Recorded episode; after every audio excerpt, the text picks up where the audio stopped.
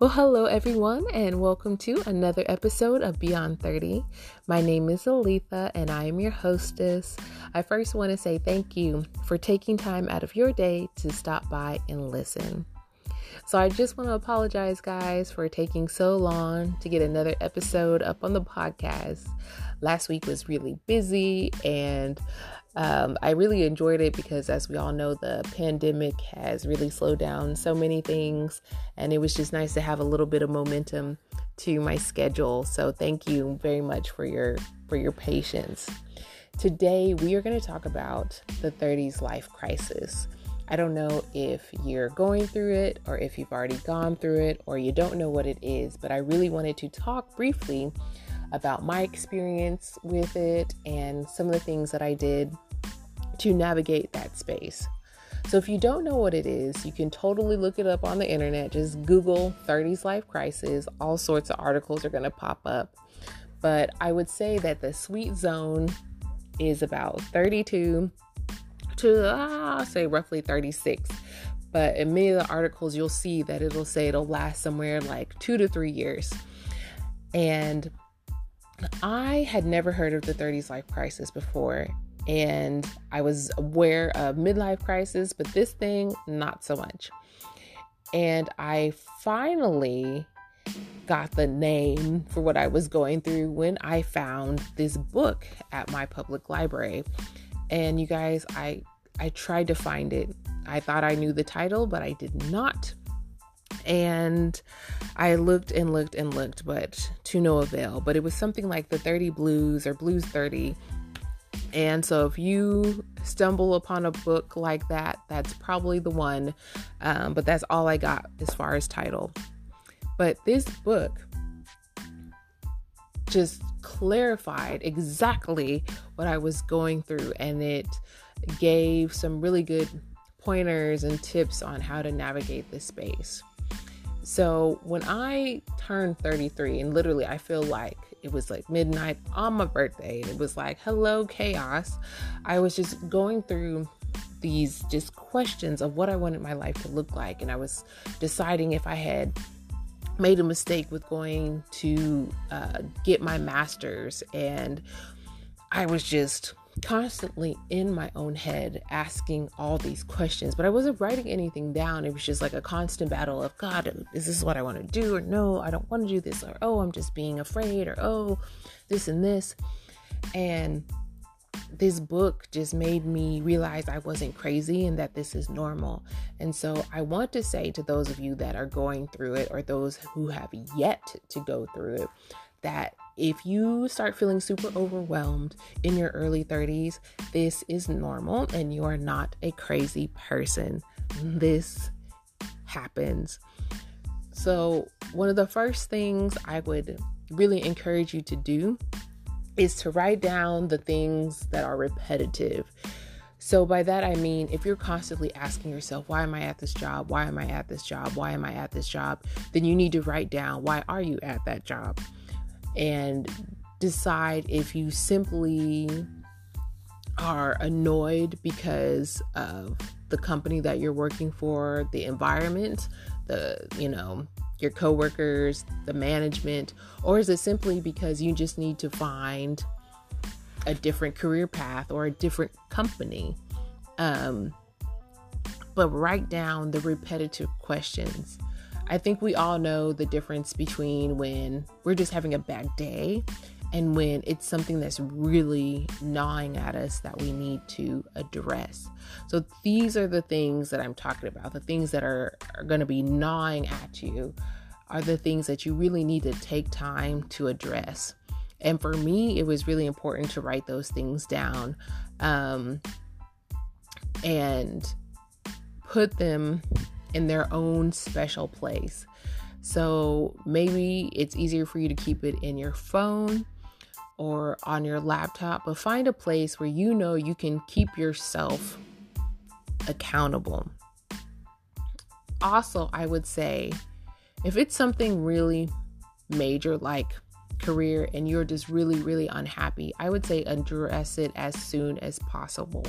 Because, and I'm speaking for per, from like personal experience, there's nothing worse than being in a situation where you are just so unhappy and it really starts to tackle your mental and your physical well being. So I really encourage you, if it's something that's really just really gnawing at you, please, please, please address it as soon as possible. So, moving on. Make sure that you put your your list of questions that you have about this phase you're going through in a place where you will keep yourself accountable. So don't put it in a little book that you like to hide. Make sure it's something that you're going to see and it's something that you're going to pick up. So wherever that needs to be. Also, talk with your friends. One of the things that surprised me because I felt like I was alone was my friends were going through similar situations. And I think we've all been there more often than not. We are not alone in the situations that we're going through. It just feels that way. And so I really encourage you to be vocal about what you're going through with your friends and even if you have a mentor especially if you have a mentor um, somebody that's older that has uh, already been through their 30s and ask them hey how did you navigate this time period of your life? Um, and get some suggestions on on what to do and some of the things that you should be thinking about.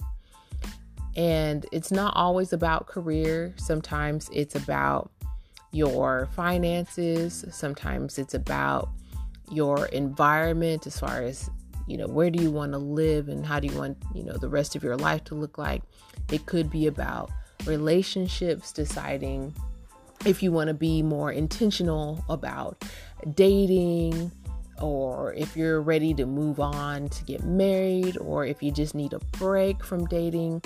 They're all sorts of things that you could just be really, really kind of just going crazy about right now. But make sure that you are intentional about writing them down.